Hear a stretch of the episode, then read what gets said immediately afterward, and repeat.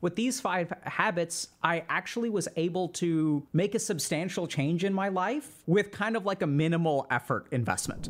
So, one of the things that I want to talk to y'all about today are habits. So, I'm going to share with y'all five habits that I've kind of implemented over the last couple of years that have drastically altered my productivity and my wellness and success and all that kind of stuff. I think these habits may apply to you. This may be useful for you if you're kind of like me. And what I actually struggled with a lot was building new habits. So, what, what I sort of found for myself is that First of all, I thought ha- building habits was important, right? So I recognize that every day that I'm using like willpower to overcome particular shortcomings of mine, like it was a slog. The second thing is that I'm also someone who really, really struggles to build habits because I, I struggle with consistency and things like that. It was just really hard. You know, I, I try to exercise, I try to eat healthy, I try to do all this stuff, and it was just like hard for me. And so the, the habits that I want to share with you all today are five things that I would call easy. With these five habits, I actually was able to make a substantial change in my life with kind of like a minimal effort investment. So the first habit that I want to share with y'all is not using technology for like 30 to 60 minutes when you wake up in the morning. So, for the first half hour to hour of my day, I do my level best to not use any kind of technology. You know, we've grown up in such a technological society where we feel like we have to use technology or technology is always at our fingertips or there's like so much value from technology. And I didn't really realize how little value technology offers until like I started really paying attention to things like when I would go to an ashram, right? So I'd go to a monastery and I'd study yoga for a while, right? So I'm meditating and stuff like that. And there's very little technology footprint then. And that's when I really realized, oh, I actually like don't need technology. Now it's fine for me to say, okay, so start off your day without using technology for 30 to 60 minutes. But the truth is that's hard. Why is it hard? Because technology is addictive so instead of trying to change anything, I just paid attention to what happened when I started using technology. So when you wake up first in the mor- first thing in the morning, you're kind of sluggish. You don't really feel like working, but you need to work today. So what I sort of noticed was that the first reason that I would use technology was not out of any recreational stuff. It was actually like due to like legitimate reasons. So the first thing that I would do is like check my email or look at my calendar and try to figure out, okay, what do I have to do today? And that sounds like pretty productive, right? You have to figure out, okay, during the day, like, do I need, do I have an hour to shower? Do I have half an hour to shower? Like, what do I need to do today? But then what I sort of found is as I looked at my day when I first wake up in the morning, how do you think that makes me feel? So when you wake up first thing in the morning and you open up your calendar and you open up your email and there are all these tasks you have to do and like, you've got all these meetings and oh yeah i have to do this today and oh i have to do this today and i do this today. And then i started to feel emotionally overwhelmed because i'm not actually doing it right? All i'm seeing is like the gigantic mountain that i have to climb and so then once I start to feel emotionally overwhelmed, mentally I'm not in a frame of mind to work. So what do I end up doing? How do I manage those emotions? I move over to a different app. Let's open up Reddit. Let's look at what happened on a live stream fail. And so then what we do is we we shift from our kind of like work related legitimate reason to kind of an emotionally numbing dopaminergic kind of thing. And then you're stuck in that cycle and then I have to start the day by digging in using willpower to overcome that and like drag myself to start working. And what I actually found is that when I avoid technology for the first 30 to 60 minutes of the day, you know, I kind of do my thing, I take a shower, I have a cup of tea, I'll read something, I'll chat, I'll go outside for a little bit. Then when I sit down to work, I'm in a far better headspace. And my my willpower battery is still fully charged because I haven't had to overcome the addictive technology first thing in the morning. Habit number 2, is I started cutting back on caffeine or even cutting it out entirely. So I learned this lesson in a kind of bizarre way. So a couple years ago, I got food poisoning. And when I got food poisoning, you know, like I couldn't eat anything. So I certainly wasn't having any caffeine. And what I found is like three or four days after when I started to feel a little bit better, despite the fact that I had been sick, I was really surprised by how mentally alert I was in the afternoons and evenings. The more I kind of dug into it, I realized this is the effect of caffeine. And there are a couple of important things to understand about caffeine. The first is that caffeine doesn't actually give us energy. The neurobiological mechanism of caffeine is that it blocks adenosine receptors. And so adenosine, so we have the the uh, fundamental energy molecule in our cells is something called ATP. When we burn an ATP, we're sort of left with adenosine. And the more adenosine we have, that sort of uh, that's our brain signal that okay, like we're tired, like we burnt up a lot of energy, and when I go to sleep, I'm going to clear out all that adenosine, I'm going to remake ATP, And so the interesting thing about caffeine is that it doesn't give you energy, it numbs the tiredness signal. So this is really important because the more that you use caffeine, you're actually like building up more fatigue, more fatigue, more fatigue. You're just numbing yourself to that signal. So it doesn't actually give you energy. All it does is create more fatigue down the road for a temporary boost right now. So let's try to understand what happens when we use caffeine and why it's so hard to give up. It turns out that the way that our brain's reinforcement mechanisms are wired make it very easy to get addicted to caffeine. So there's a really simple principle when it comes to addictions. The more rapid the effect of the benefit, the more addictive it is. So the faster that the benefit hits, the more likely we are to be addicted. So when we use caffeine, what happens is we get this burst of focus. And I've got a bunch of stuff to do today, so I can't afford to be sluggish. So I'm gonna drink caffeine, and for a couple of hours, man, I can do anything. Like I'm grinding, I'm I'm doing this task, I'm doing that task, I'm on, I'm streaming, I'm writing, whatever it is. And then as time goes on and as the caffeine wears off, we get sluggish and sluggish and sluggish. And by the time that the evening rolls around, we're really tired, we really can't do anything. And the more that we feel like, oh my God, I can't do anything, the more dependent we become with caffeine. So if you look at like your productivity over the course of a day, let's say it's really stable. When you use caffeine, what it basically does is shifts a period into high productivity, followed by a period of low productivity. So when I use caffeine, I feel that burst of energy. And I'm like, wow, caffeine is really amazing and then I crash afterward. And so the more that my brain sort of learns, okay, like I need caffeine, I need caffeine, I need caffeine, I'm so productive with it, the more we start to use it. And then we kind of fall into this cycle that ends up actually like negatively impacting us. So, in terms of how to cut back on caffeine, so I think the first thing is to recognize, once again, use understanding, right? So, actually pay attention to your productivity over the course of a day and how you kind of feel. Another thing that you can do in terms of getting off of caffeine is delaying when you start it. Okay, this is really important because a lot of times we're like zombies until we have caffeine.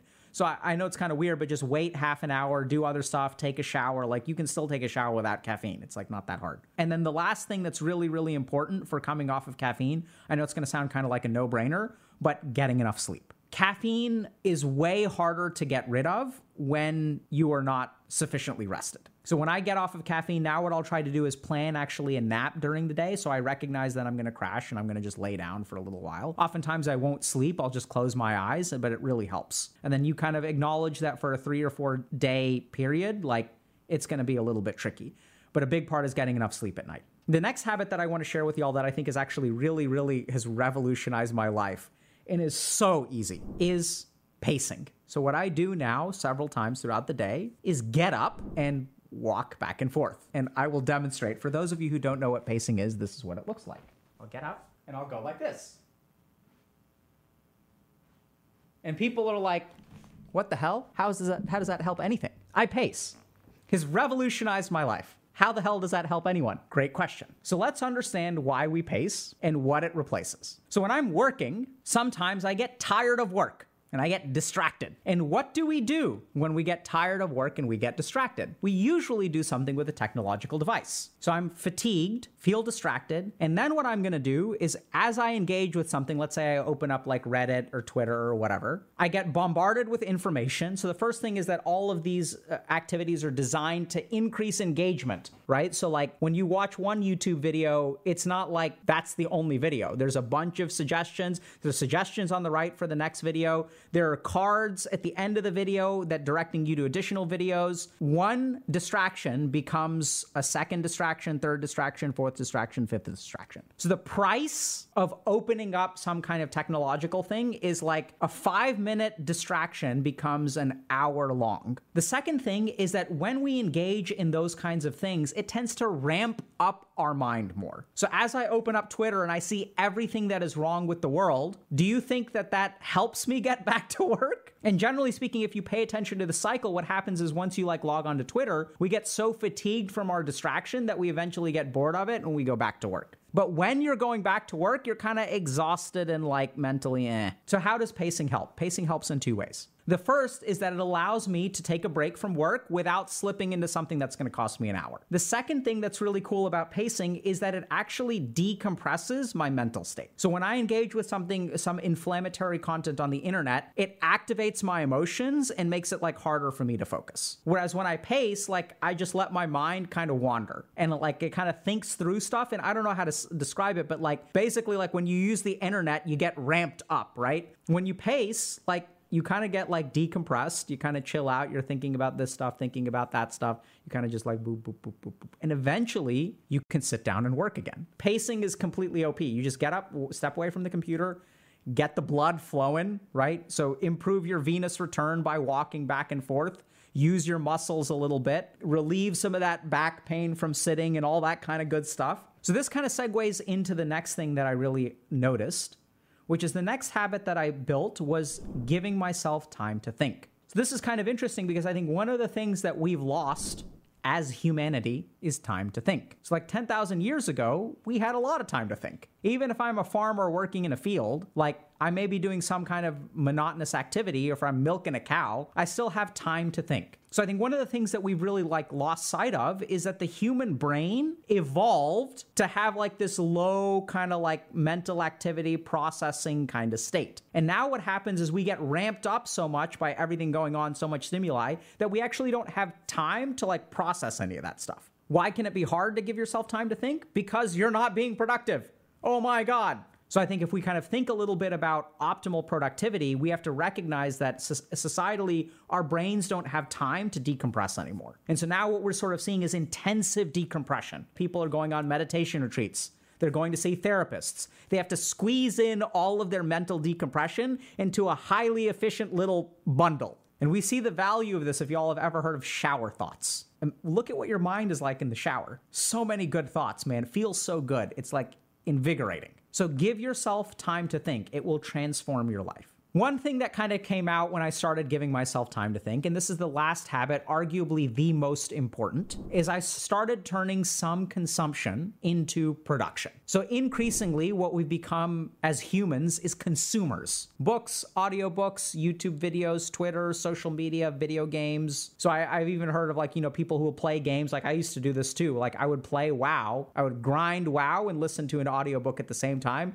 so I could be productive while I'm playing WoW makes sense sort of right? Because if i have to grind this stupid crap i might as well like listen to a good book like listen to stephen hawking and learn something. So like what the hell is going on here? So we've become consumers. We think that consumption is like laudable right? So if i read one book every day and i read 300 books a week and I read this many many books and I listen to this podcast and do this and do this like this is a badge of honor. And what I realized is I was just consuming consuming consuming. And that if I really want to be like be successful, what I need to do is not consume. Like, sure, reading can be helpful, don't get me wrong. What I mean is, if I want to deliver value to the world, if I want to offer value as a human being, that doesn't come through consumption, it comes through production. So I started creating stuff. So in my case, I did a lot of writing. Now, here's the problem with becoming a producer. So as you start producing, all kinds of problems arise. And the number one problem that arises from being a producer is wanting to make a product. We've associated writing with publishing. So, like, there's no point in writing unless you become an author. There's no point in making music unless you're gonna become an artist. So, what we've started to do is we've tangled together the creative process with the creation. Once you tangle these two things together, it makes things so difficult. Because if my goal is to write a book, then the second I start writing, I get into problems with perfectionism. Is it good enough? Is it not good enough? Strategically, am I doing this? Do I need to find a publisher? Are people going to like it? Are they not going to like it? And then you get into writer's block. You get paralyzed. It's not good enough. I need to prepare more. I need to go do this workshop. I need to learn more about this because the goal is to publish something. The goal is to be successful. The habit that I learned was just to become a producer instead of a consumer. To date, I've never published a book. Have I written books? 100%. Haven't published one. Don't care. But the key thing is to stop being a passive consumer and to recognize that once you engage in that productive process, you will like shed a lot of the problems that we face right now. You're just creating stuff. So shift from consumption to production. Why is that hard? Because we assume production with the finished product. We want to be successful. There's no point in writing a book that no one else will read. I completely disagree. I'm not saying that you stop consumption. I'd say somewhere around 10 to 20% of your consumption time should be turned into production. So, if you're like me and you think habits are important, but you struggle to actually implement them, then I'd start with these five habits. Number one, avoid technology usage for the first 30 to 60 minutes of the day. Number two, cut back on your caffeine. It's a scam. Number three, pace. Literally, just walk back and forth. Easiest thing in the world in the world to do. Leading from pacing is to give yourself time to think. And as you give yourself time to think, put that thought into the world in some way. Start to become a producer instead of a consumer. So, those are the five habits I'd recommend y'all start with.